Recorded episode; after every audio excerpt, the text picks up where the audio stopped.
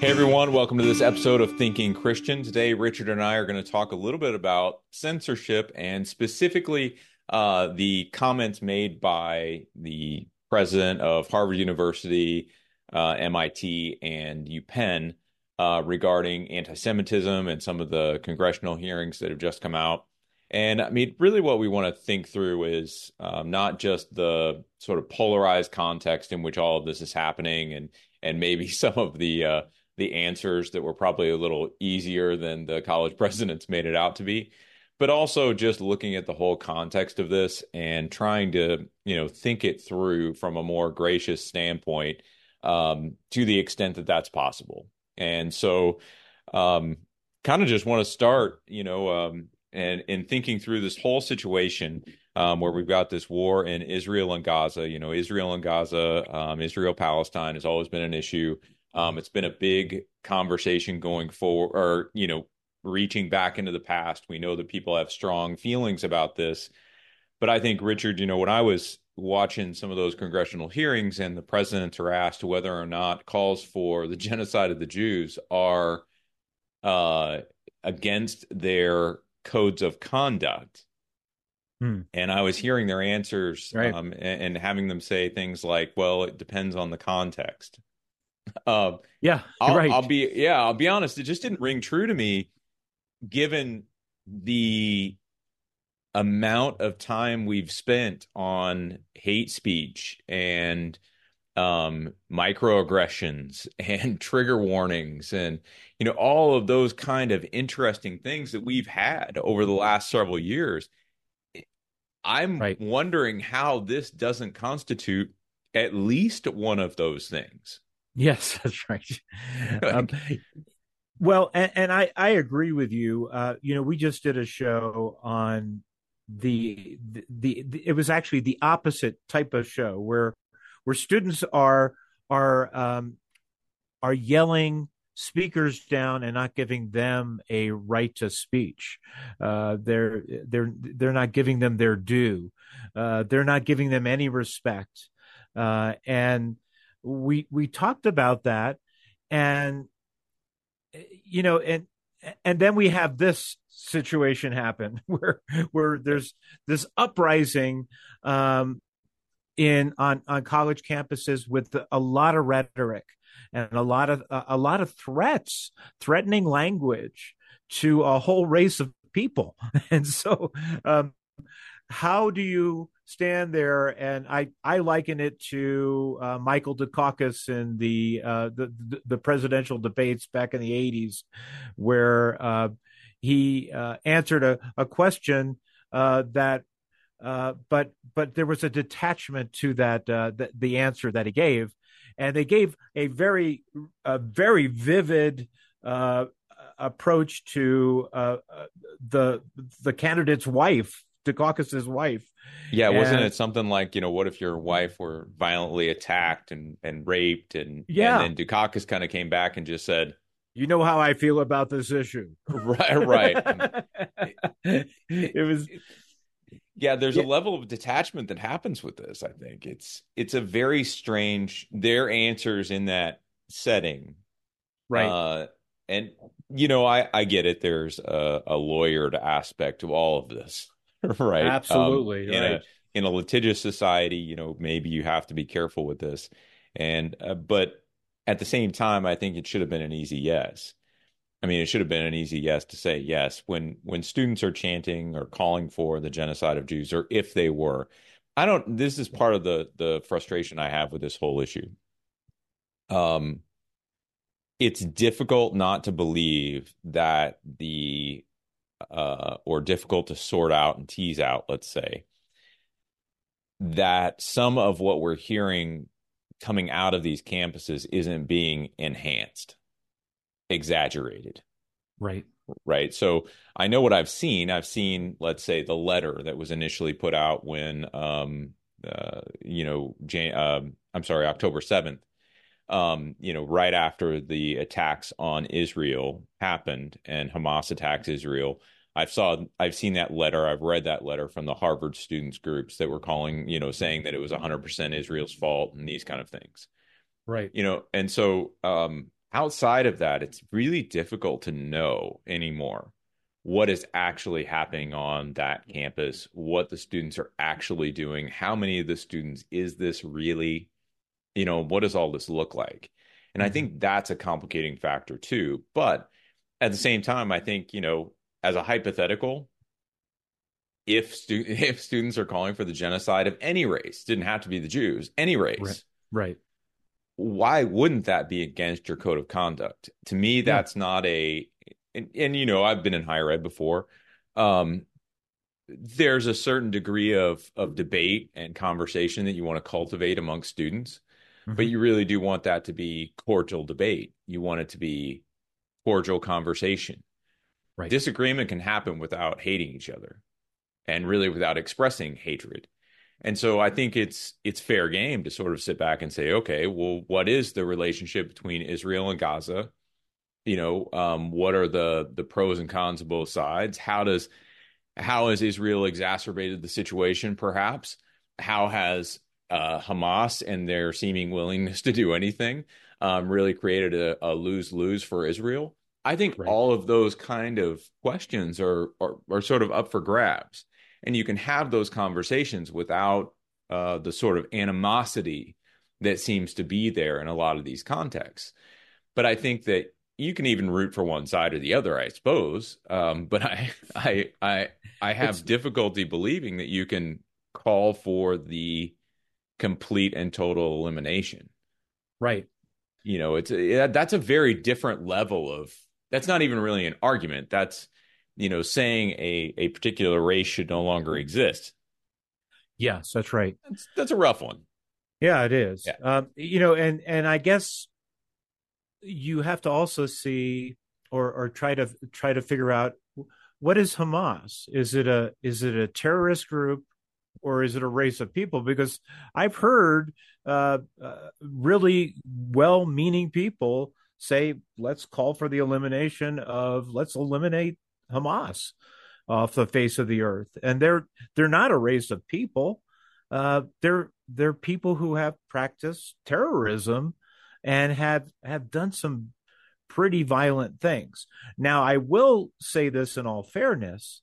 Our our old friend artificial intelligence has played into some of the rhetoric that has gone on uh, and uh, doctored pictures and a lot of things. Sure. At least allegedly, uh, yeah. these are, and so it's hard to tell what is what is true and what is not true, uh, even from yeah. pictures and from what people are saying, because we're not even sure exactly who's speaking, uh, whether it's a machine or it's a it's it's actually people uh, in in some of this dialogue. Yeah, I think we're we're sort of running into this convergence of of very difficult information. Like we're in an information age that is making it difficult for us to tell true from false. Right. And we're also in a situation where we've lost a moral center. And by moral center, I don't mean Christian nation or Christian values or anything like that. Um, I tend to think Christians should be limited to those understandings that for which Christ is essential. Yes. And so I don't usually like to use the word Christian to describe our nation. I don't think Christ was ever central to our nation. I don't like to use it in terms of values because usually what we're talking about is not um, values that emerge from a deep and abiding commitment to Jesus Christ. Um, you know, those Christian, that Christian to scripture, I think should be limited to uh, the church and to the right. the body of Christ that actually are united with Him. So when I say moral center, here's what I mean: um, a general understanding of God's order that's inferred mm-hmm. from creation, understood from justice, closer to like a general revelation kind of an idea. Uh, where we are seeking some level of truth, we're seeking some level of justice, we're seeking to identify falsehoods and root those out, and we're looking to our governing authorities to institute and and and really not necessarily reward good, but certainly curtail evil. Yes. And I, and I think where we sit right now, you know, when I hear calls for the elimination of Hamas, for instance, um, I'm not wild on those either. Right. Ethnic group or no, um, I, I think that there needs to be a sense of justice without a sense of um, retribution. You know, I agree. I, yeah. I think we need to um, recognize it, and and that's not. I realize that's a little pithy, and it's very difficult. Like, so I don't know that I begrudge Israel. I'm not a military strategist, so I really have no opinion on what it is that Israel is doing um, to combat Hamas at this moment. I just don't have an opinion on it. I think it's a very difficult situation, and in a fallen world, you're going to face those all the time. And I, mm-hmm. I think there's negative consequences no matter what action you take. And so uh, I leave that to people who have much more savvy in that than I do. Uh, but I will say, I don't think that people should, you know, especially Christian people, should be hating their neighbors, hating their enemies. And, you know, I would identify Hamas as a people who are enemies of of justice. Um, I think they are, you know, a terrorist group, and regardless of their motives, right? Let's say their motives are completely righteous. I don't think they are, but let's say they are. There is still no justification for doing what they're doing. Right. And, well, and so that's where I think we we have to be careful as believers. Well, yeah, and we could uh, we could go back to the Crusades to, uh, for this very same thing, and uh, you know, uh, there's there's both sides pointing fingers and saying these are war crimes. Uh, there's uh, and you know they may be true, and and that may be true. Uh, of course, uh, it's not for you or me to say that.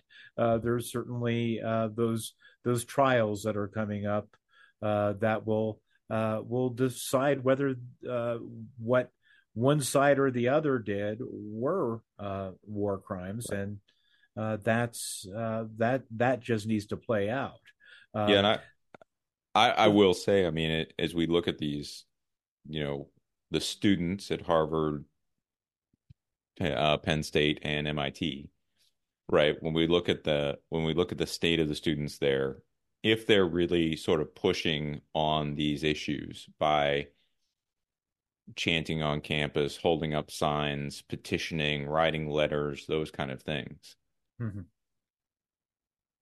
Yes, there's the question of how do we talk about these things in a more intelligent manner. You would hope yeah. that the that the students and the faculty at these institutions would be pushing for a deeper intellectual conversation that would be again cordial, civil, even amongst disagreements.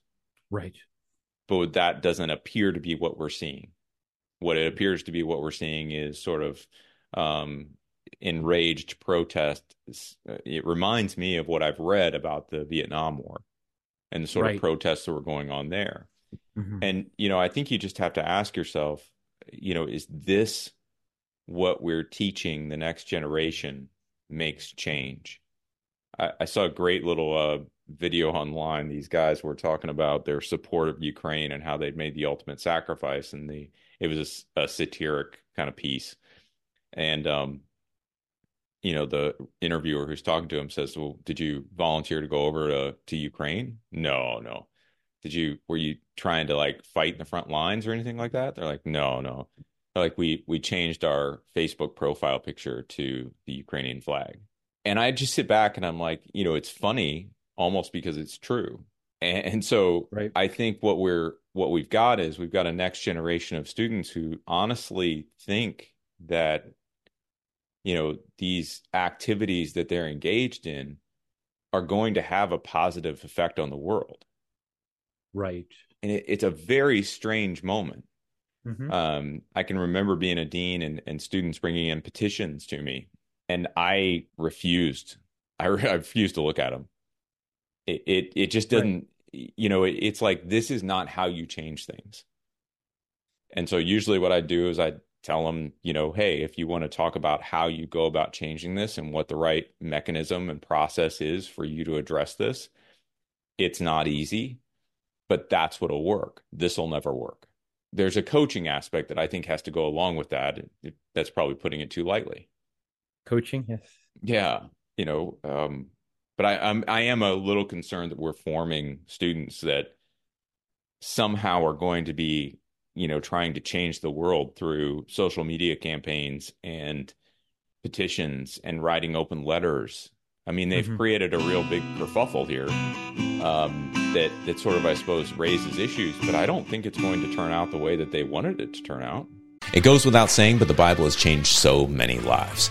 Take a second and think about it. If you didn't have access to a Bible or were even allowed to have one, this is a reality that many are facing. That's why I want to tell you about one of our partners, Cru. Cru has missionaries in almost every country, and they are seeing people come to know Jesus. There's just one thing they're missing a Bible in their own language. For only $24 a month, you can provide three people with Bibles each and every month. When you sign up to provide three Bibles with a monthly gift of $24, Cru will also provide meals to 12 hungry individuals through their humanitarian aid ministry. Plus, you'll receive a free copy of my book, Christian Resistance. Simply text THINKING to 71326 to help today. That's T H I N K I N G. Or visit give.cru.org backslash thinking. Again, that's give.cru.org backslash thinking. Message and data rates may apply, available to U.S. addresses only. What impacts you every day? There is one book that influences almost every aspect of our lives.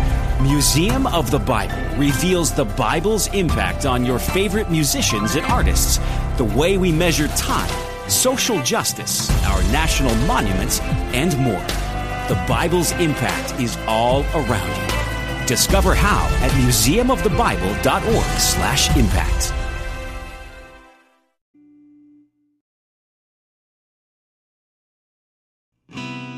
If if you googled just the Middle East, there's one word that keeps on coming up, or actually one phrase, uh, and it's always rush to judgment. No matter who it is, there's a rush to judgment, mm. and it, and a lot of it does come from journalists or newspapers which is really funny because when you say well it's it's it's a battle of headlines and and and you say well when when did newspapers matter you know so when when did they really matter as as much and and you know headlines don't seem to have the same impact as they did you know 25 30 years ago headlines are in in different areas. I mean, they could be a Facebook page uh, or a post uh, or any yeah. any of those kind of things. That's a different battle, but the rush to judgment seems to be still that gotcha investigative reporting or whatever.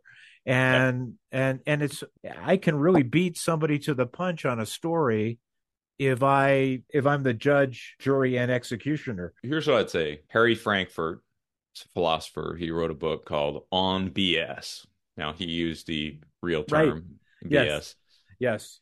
Um, but he makes a distinction between lying and BS.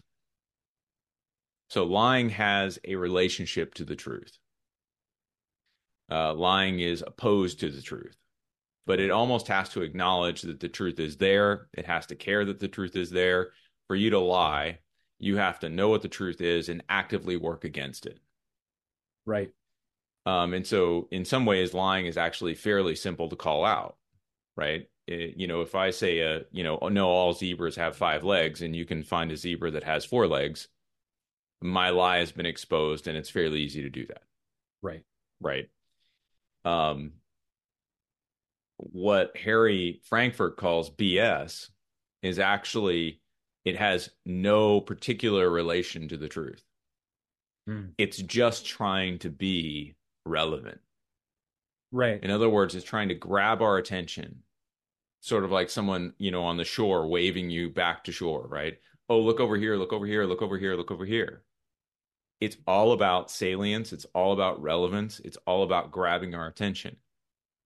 And whether or not it expresses the best version of the truth, um, right? You know, it doesn't really matter. It can have some falsehoods in it. It can be completely skewed you know, I, I've said this before, but everything has a point of view, right? And so, right. it's not that there's never. It, I'm not calling for something unbiased, but I think that we've gotten away from uh, telling the best possible version of the truth from a particular perspective and allowing that just to stand. Right. And if it catches attention, it catches attention.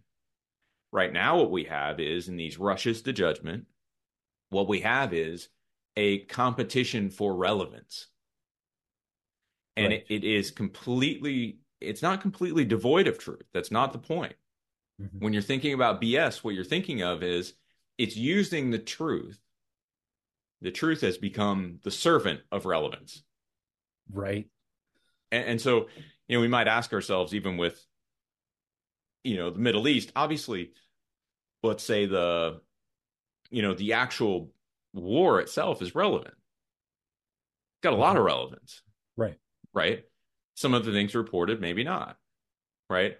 The fact that harvard upenn mit students are um you know certain ones of them are against israel or maybe they're chanting anti-semitic things. Is that relevant? Yeah probably but maybe not on the scale that we're giving it relevance. Right. In other words you know yeah i like i understand why they had the congressional hearings. They want to make sure that um, these schools aren't cultivating anti-semitism based on their uh, reception of federal funds. Mm-hmm.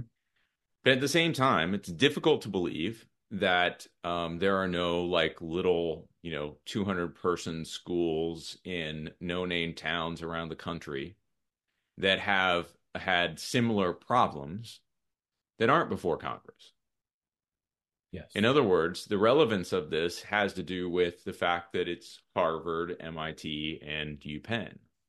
Mm-hmm. And, you know, these are symbolic. I think they've become symbolic of very left wing institutions. Right. right. I would say MIT less so, UPenn less so, but definitely Harvard.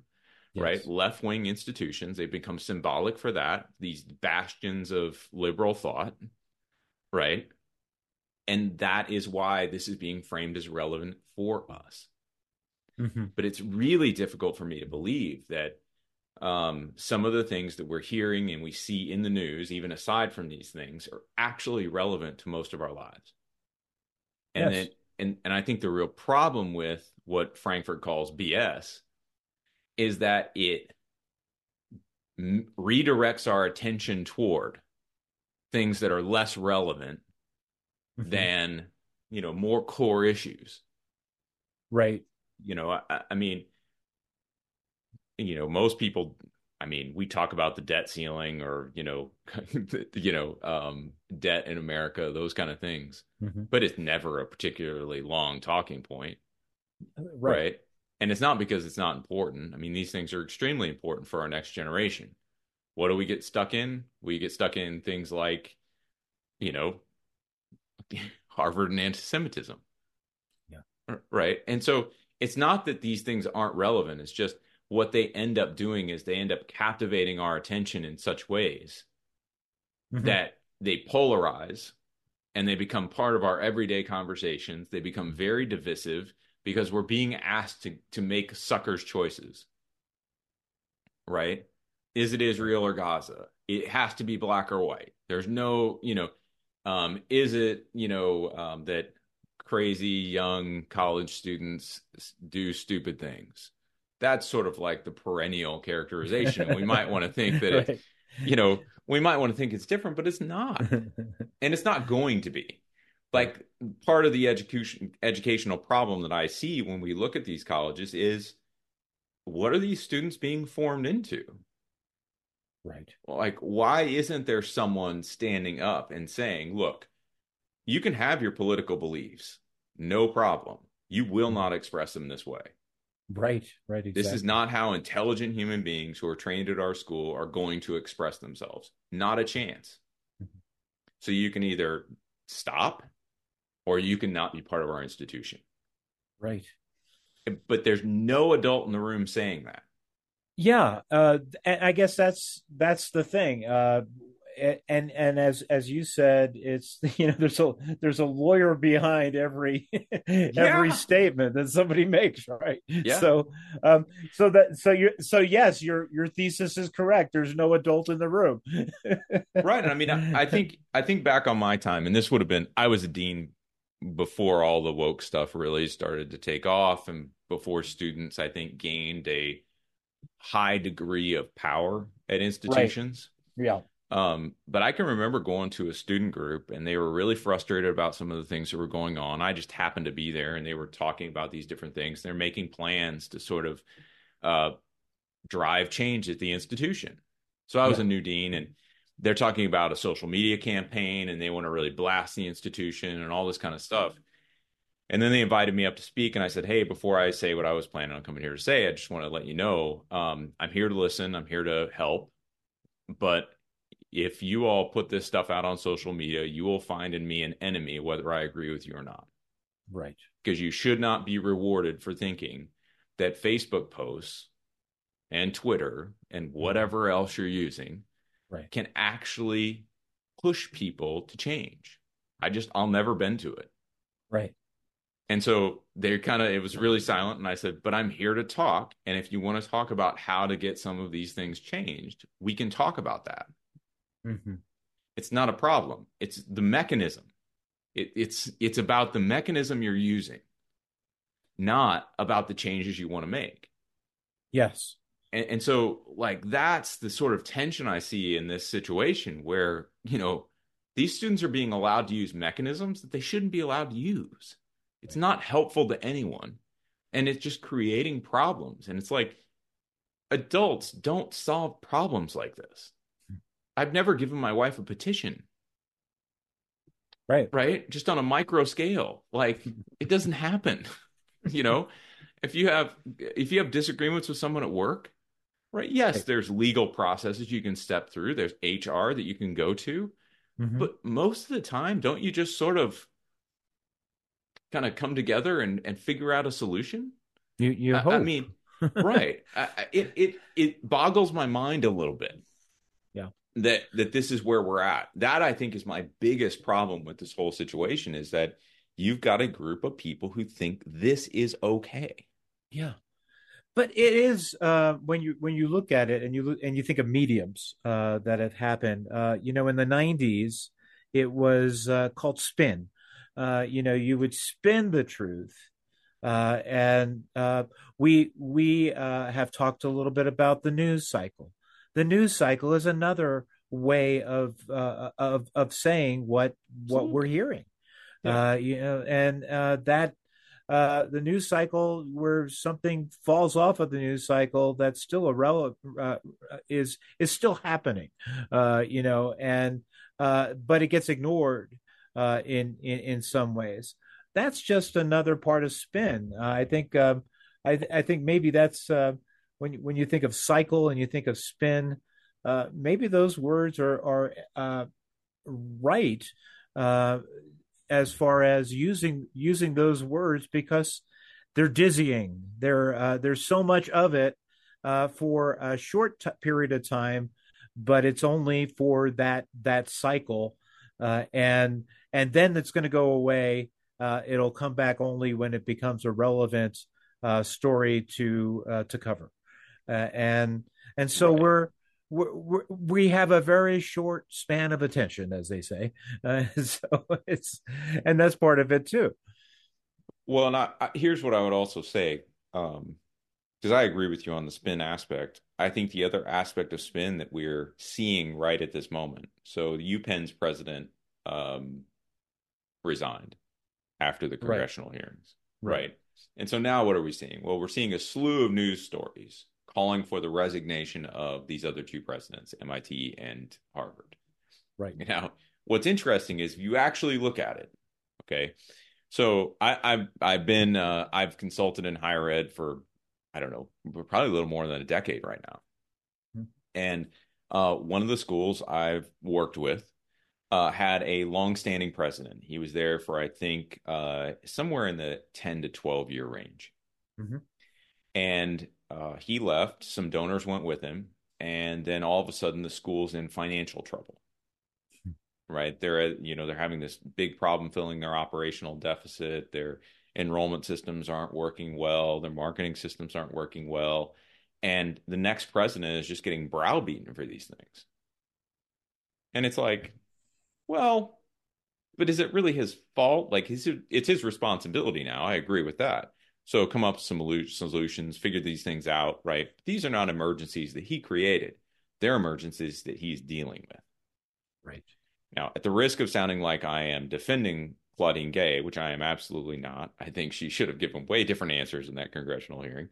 Absolutely. She has been president of Harvard. Do you know? No.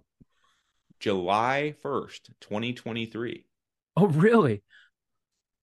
These are not her problems. Now, she's been in academic leadership, so you could argue that she's been part of the problem. Mm-hmm. Right? But if you think about she's been in since July 1st, 2023. This is not a culture that she created. Yeah. Right? This is a culture she inherited. Mm-hmm. She may have been part of that creation, but the reality is that there was someone above her in the organization. There was a board of trustees. There was a, um, you know, there was another president, uh, probably a provost. You know, there's like a lot of academic structure there right. who is allowing this culture to build. Mm-hmm. And so, you know, when I look at it and I say, you know, should she be, you know, should she resign for the answer she gave? I don't know. Right. Uh, as a as someone who has been in, you know, sort of in front of firing squads, not anywhere big as big as the, you know, um, as the Congress, right? Um, I know how easy it is to give stupid answers. Oh yeah. Right. It's easy. Um, and, and, so, you know, I don't know that she needs to resign for that. But what I would say is that if she is going to continue this mm-hmm. sort of cycle and culture right. at Harvard, then yeah, someone should do something. But I don't think it should be a resignation, quite frankly. Right. I sort of wonder where the actual leadership of Harvard is on this. The actual leadership of MIT is. Because there is there the president is not in charge like higher education institutions, if anybody knows anything about them, there's usually something called shared governance. Mm-hmm. And so the president just doesn't usually have sort of the sword to wield and and do whatever they want to do. Right? And at places like Harvard and MIT, you're going to have tenure to worry about. You're going to have a number of different things that you've got to think about. Mm-hmm. And normally they have a more narrow sphere of delegated authority that they can actually exercise Right. and and you know so these are complex institutions complex organizations and my concern would be is that you know okay UPenn's president resigned maybe that could have been for a whole host of reasons. Maybe she just didn't want to deal with it. Right. Right? But to right. think that her resignation solves the problem at UPenn is an mm-hmm. absolute fallacy. Right. It doesn't. And if Claudine Gay were to resign it wouldn't solve Harvard's problem either. And that's what I think, you know, as we think about news cycle and spin, that's where the focus is right now because it's easy. Right. These people just, you know, sort of gave really weird answers in front of Congress. And it's easy. Everybody's going to, yeah, they should resign. You know, like you're going to get people rallying behind that. But the reality is, do we want them to resign or do we want to fix the problem? Right. And I, I wouldn't even say, you again, she's been president since July 1st, 2023. She's been on faculty there and a dean for a longer time. People mm-hmm. knew who she was. Right. The people who hired her knew who she was. Mm-hmm. And so, if she's the sort of person who's going to sustain the culture that everybody now has a problem with, you have to ask yourself the question why was she hired in the first place? Hey, stick around. We'll be right back. It goes without saying, but the Bible has changed so many lives. Take a second and think about it. If you didn't have access to a Bible or were even allowed to have one, this is a reality that many are facing. That's why I want to tell you about one of our partners, Cru. Cru has missionaries in almost every country, and they are seeing people come to know Jesus. There's just one thing they're missing a Bible in their own language. For only $24 a month, you can provide three people with Bibles each and every month. When you sign up to provide three Bibles with a monthly gift of $24, Cru will also provide meals to 12 hungry individuals through their humanitarian aid ministry. Plus, you'll receive a free copy of my book, Christian Resistance. Simply text THINKING to 71326 to help today. That's T H I N K I N G. Or visit give.cru.org backslash thinking. Again, that's give.cru.org backslash thinking. Message and data rates may apply, available to U.S. addresses only. What impacts you every day? There is one book that influences almost every aspect of our lives. Museum of the Bible reveals the Bible's impact on your favorite musicians and artists, the way we measure time social justice, our national monuments, and more. The Bible's impact is all around you. Discover how at museumofthebible.org/impact.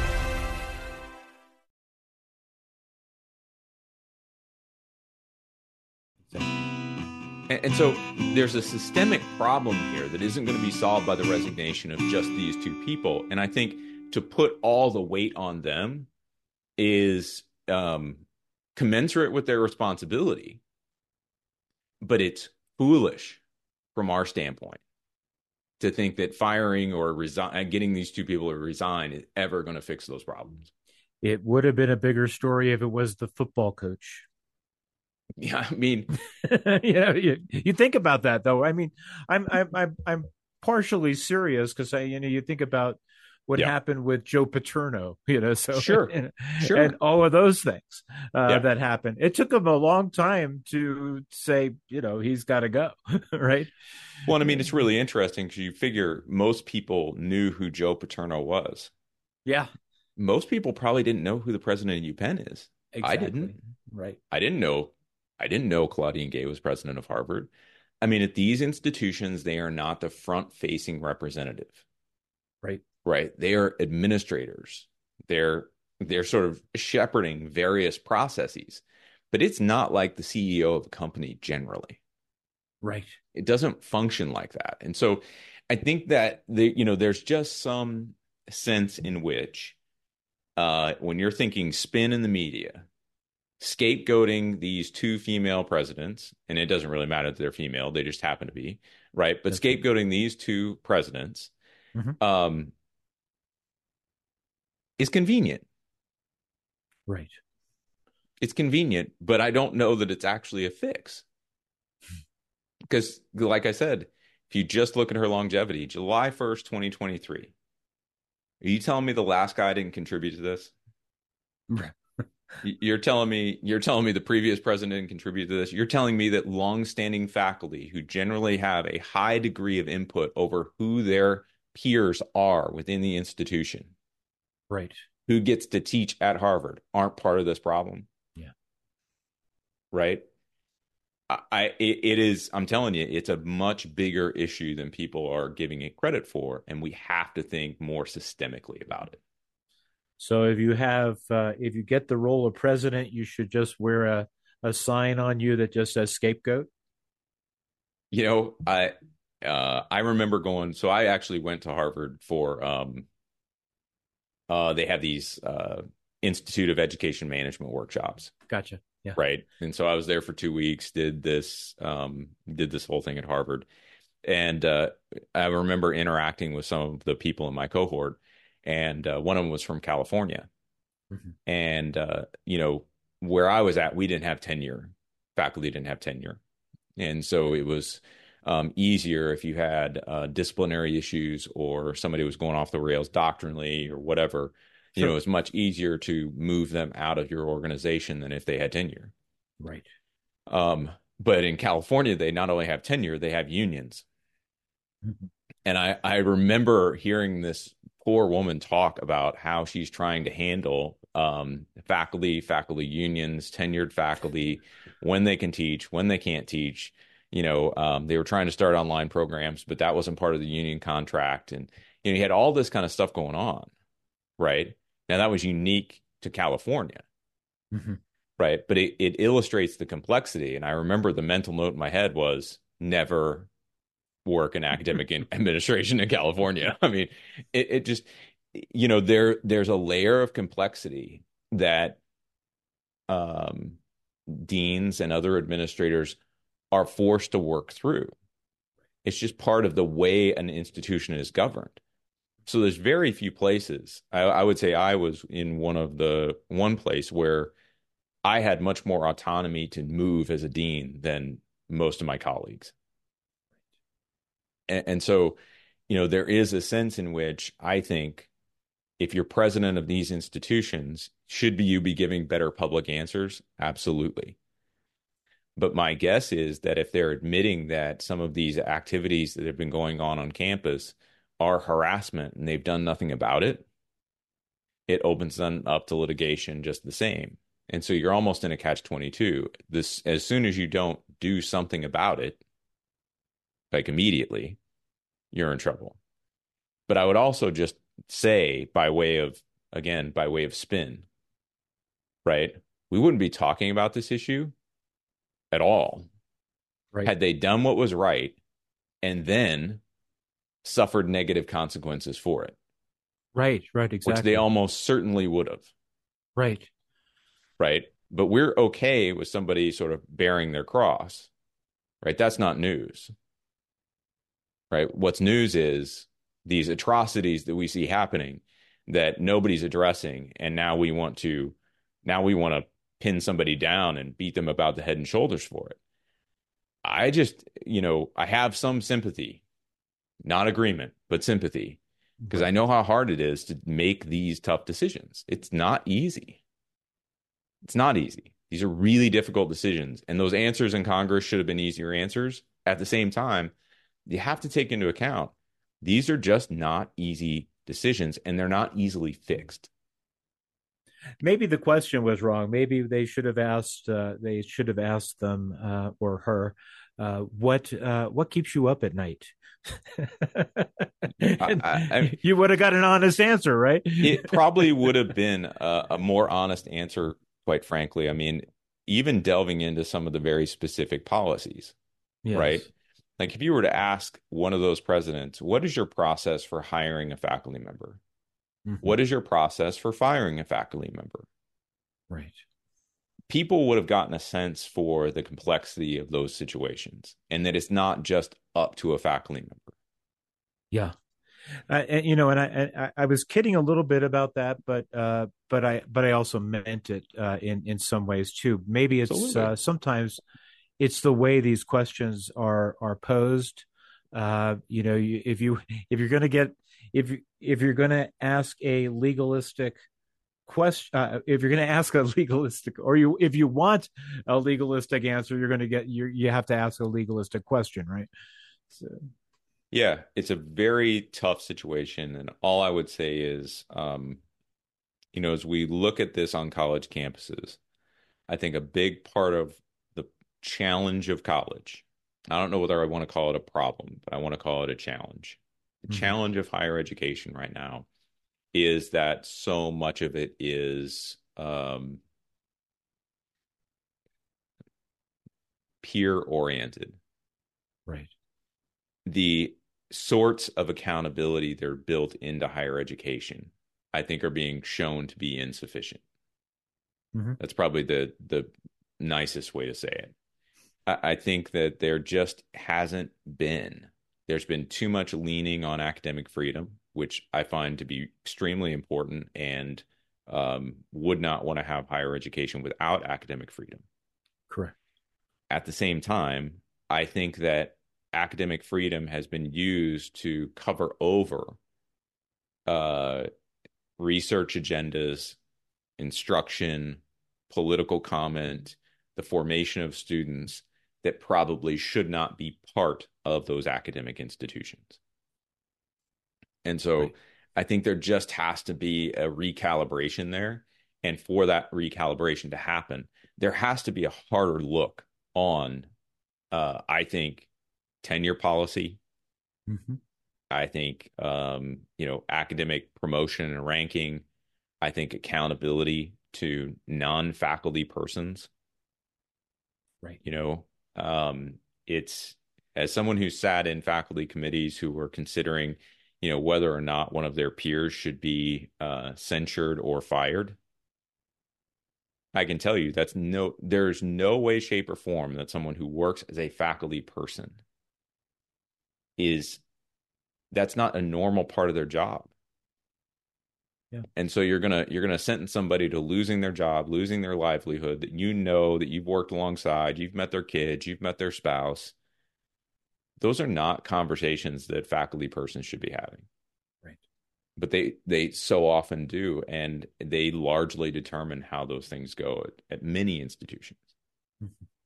And so, yeah, I I think that um, overall, what I would encourage is, you know, number one, sort of if you're going to have an opinion on this, um, you know, beyond what was said in those congressional hearings, educate yourself on how higher ed works. You know, right. uh, my guess is the bylaws of each of those schools is available online somewhere. And mm-hmm. I actually looked up Harvard's last night. They actually have one for each of the schools. Like I found one for Harvard Law. I found one for wow. Harvard Graduate School of Education. And so, you know, that just demonstrates the amount of complexity that someone who sits atop all of those is actually dealing with. Yeah. And, and, so, you know, educate yourself on how higher education works and why this is going on. And because I don't believe that a president sitting from July 1st, 2023, um, she may be part of the problem, but I can't imagine that in that little time she has so influenced a massive institution and all these faculty who you know are generally autonomous toward an anti-semitic bent.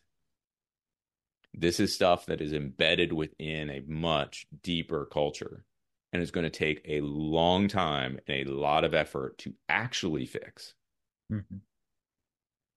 and and so that would be my two cents on this whole thing. It's uh extremely difficult but uh, ultimately, I think a battle worth fighting. And I think it needs to be something that, um, if you could reform Harvard, I think it could reverberate out into the rest of higher education. Right. Well, as as you um, as you wrote to me last night, you said finally we have to ask ourselves how students are being. I think you meant informed, right, at Harvard. I no, I actually meant formed or formed. Yeah, formed. formed yeah, I, well, yeah, yeah. Actually, I like that better. Yeah, a Harvard man. You know, so that's right. That's right. Yeah. That's right. Yeah.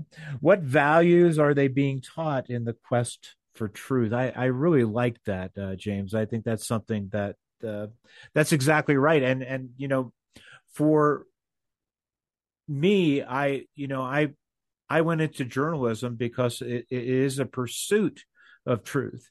Uh, it's uh, and you know sometimes the truth takes you in uncomfortable places, and uh, but that's okay. That's where the you know the the truth is going to still rise to the top no matter what. Right. Um, it would seem that beyond correcting, condemning their hateful message, someone should talk with them about speaking without knowledge and making judgments on partial evidence. I think that's really good, and that's that's our rush to judgment uh, statement before. Uh, instead of rushing to this judgment, because I we got phone calls from people uh, who.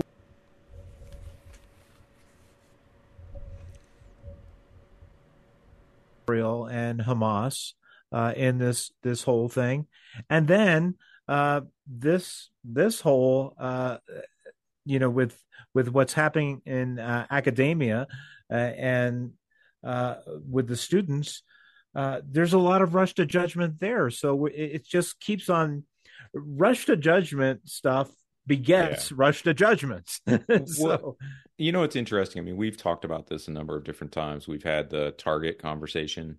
Um, right. you know i can't i can't remember whether we did a discussion on it but balenciaga back in the day right? And that created all this sort of public outrage. Right. And the way I I guess my concern in these instances is that, you know, we're talking about we're not talking about a retailer, right? I mean, uh yeah, that's you know, right. Arguably, Target is less influential than Harvard. I, I think, you know, arguably. Uh, but uh I think that if we just sort of rush in do the same thing we usually do, which is get rage baited into this. Right. Really super frustrated, angry about everything. And then we see someone's, you know, we see sort of blood on the pavement, right? The president resigns and yay, we're done. Right. We will have failed mm-hmm. a generation of students. That's right. Multiple generations of students, honestly. This is not what this is about. And, and that's, you know, this formation of students, I, you know, I really firmly believe that Christians are supposed to be involved in discipleship, right? And Correct. that means that we are being formed in the image of Christ. Mm-hmm. But I also think that the secular world and its institutions seek to form people in a way similar to discipleship. There's an anti discipleship happening. They're not seeking to form uh, these people into the image of Christ because they don't know Christ, but they're seeking to form them into the image of something. Right. And, and so, what is that? Why, why has this become so? Why has this become a norm that we're starting to see sort of over and over in college campuses? Well, it has something to do with the underlying values of what's going on on those campuses. I think beyond values, quite frankly, I think it has something to do with the lack of accountability. Yes. You know, education in this country is largely a public trust. I know that language is has a very specific legal meaning, so I don't mean to activate that, but we all pay for this. The public mm. contributes heavily to higher education. Yes. The state level, you know, our, some of our tax dollars go to supporting state institutions, right? Mm-hmm. We've got the Pell Grant, which, you know, if you're unaware, is just money that the government gives away, right? Even subsidization of student loans, student loan forgiveness, all of these things. Those are things that the public contributes to because we believe in the value of higher education. Right. The unfortunate part is that these schools don't seem to be answerable at all to the public. And that's a problem. Mm-hmm. They no longer serve the public interest because they don't have to. Nobody's asking them to. I, I actually think these congressional hearings are good, as oddly political as I find them, right? They're good because what they're trying to do is say, look, you kind of work for us. Yeah. Like we we spend a lot of money on your institutions. This is not what we are expecting. And so now we need to take a deep dive and figure out what the root of the problem is here. You're going to have accountability. I just happen to think it's a little late. Yeah, right. Like, you know, these things could be worked out in much more reasonable, far less public, um, unnecessarily, you know, heavy ways. Right if there were just different accountability systems within higher education. And so my encouragement is just to say, like, give it its due. Don't give it your rage. Mm-hmm. Actually think about the significance of what is going on here and yeah. recognize that this can't be a blip in the news cycle. Mm-hmm. That this is something that's probably going to take a decade to solve. Right. You know, it it occurred to me as you've been uh, uh, speaking, um, I I traveled a lot uh, during the uh, Occupy Wall Street, um, and sure. and you know I I always thought that Wall Street was really the uh, the scapegoat for what college how how colleges justified uh, getting a degree uh, for a certain amount of money. Um, and uh, with the promise that Wall Street was going to hire these people at a certain level, uh, you know, a uh, you know a hundred thousand dollar or more job uh, when they got out of school, and when that didn't happen, Wall Street got blamed, not the colleges.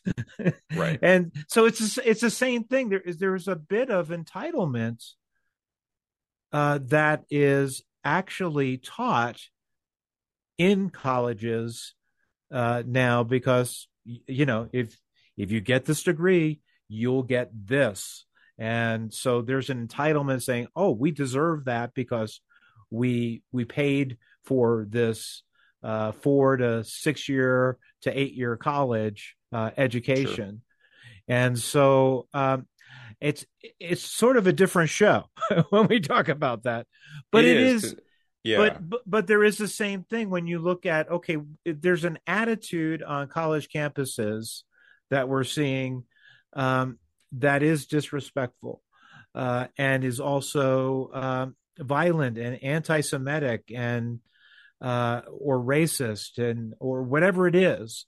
Uh, and I guess it depends on what the situation is. But if you if you look at it as a vicious cycle, Richard, yeah. I'd say what we're seeing right now makes perfect sense. Right. Right. What we want is we want the administrators to be in charge. Right. We want the president to be responsible. Yeah. right? But the reality is that we've rigged the system. Right. Right. So um, colleges largely recruit on um, reputation and student value. We've created a commodity. Right. Education is no longer education for its own sake. It's something we do in order to get a job afterwards. Well, what does that really create? Right. It creates an increased buyer power. In other words, students walking into a college have far more say in what they want and how they want it, how much right. they're willing to pay for it than they ever have. Mm-hmm. And so, how does that work then? Well, um, college administrators are usually pretty strapped for cash. Like, there's not a lot of colleges that have multi billion dollar endowments, right? Most of them right. are, are living enrollment cycle to enrollment cycle with smaller endowments that allow them to sort of weather difficult times, just like a household budget might. Right. Right. You know, uh, you know, my wife and I aren't millionaires, but we have enough in the bank that if we had a low month or something like that, like we'd be okay. Right. Right. You go into six low months, we're probably losing our house. You go into 12 low months, like we're living, on you know, like there are the elongated time frame creates problems for these institutions. Right. And so what do you do? Well, you begin to cater to the students because you don't yeah. want to lose them. Yeah. And so what you realize is that education challenges students. Mm-hmm. Education pushes them to be different people. But placating them allows them to stay the same and keeps them happy. And right. so we've we've sort of rigged the system here so that the more competition we've got, the more we treat education as transactional as opposed to transformational. Mm-hmm. Students have more say in how they're going to be treated, what they can and can't do, how they can and can't say it, how much they're going to pay for an education, who treated me this way or not this way or whatever. And so college administrators largely right now, I feel bad for them in a yeah. lot of ways, I feel bad for them because the job has become something that is less than education in a lot of ways, not always, but in mm-hmm. a lot of ways. Right. You know, those students have no more um, respect for the public trust than the educators do. And when I've written on student loan forgiveness and those kind of things, I feel the exact same way about I think students need more responsibility, not less. But whenever there are accountability systems that are that are sought to be employed, they're almost always instituted on the educational or institutional level, mm-hmm. which further ties the hands of people who might otherwise be interested in educating students. Right. Now, what they've got to do is follow rules. Well, following rules that don't apply to students, imagine, right? Mm-hmm. Like hey, let's arm wrestle, Richard. I'll tie both hands behind my back. Who do you think's going to win? right? It's like that's how some of this tends to work itself out. Now that's a right. you know that's right. a very simplified explanation of it. No, but but I think it, the it the sense. overall dynamic is really problematic here. Mm-hmm. And that's why I mean it's going to take decades to unwind this because right. we have created essentially a commodity. It's easy to get educated and then we're dependent on students being respectful. Yeah. Right? Respectful customers. Not of the sort that you know walk into mcdonald's and you know leave their wrappers on the table for the next guy. Right, right we're trying right. to get them to to throw their trash away. Mm-hmm. Well we all know how that kind of works. The more people you get involved the fewer respectful people you're actually going to have. Yeah. And so i think we've got this big ball of problem that that needs to be solved. Yeah, I would as, say, you know, sorry, I I would just say this. I think part of the reason, and I think it's a I think it's a lousy reason. Yeah. Okay. So I'm I'm saying it's a lousy reason. It would not be something that I would choose. But my guess is part of the reason they're not addressing some of these things on campus mm-hmm. is because they don't want a mass exodus of students. Right. Right.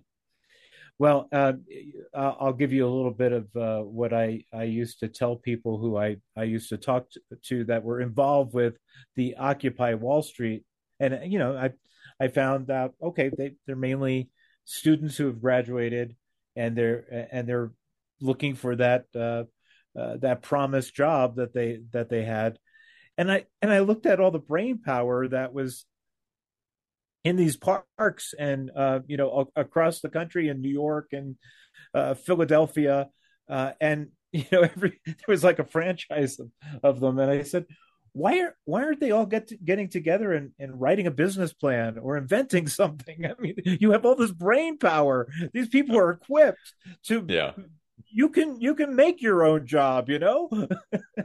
well, I'll I'll kind of close with this, but I, I'll say, you know, my son he wants to go into history. He wants to be a history major. That's great. Right, and so um, we've talked. You know, he's talked, you know, about what he might want to do, and he's thinking maybe he wants to go on for a PhD. And so I've been very blunt with him about what it takes to earn a PhD. Right. And it, that it's not a guarantee. Mm-hmm. Right. You're you're being accepted into a guild. So you can devote a lot of life to this. And I, basically what I've told him is, you know, number one, nobody's going to give it to you. You you get to earn it. Right. And, you know, number two, you have to be ready for disappointment along the way.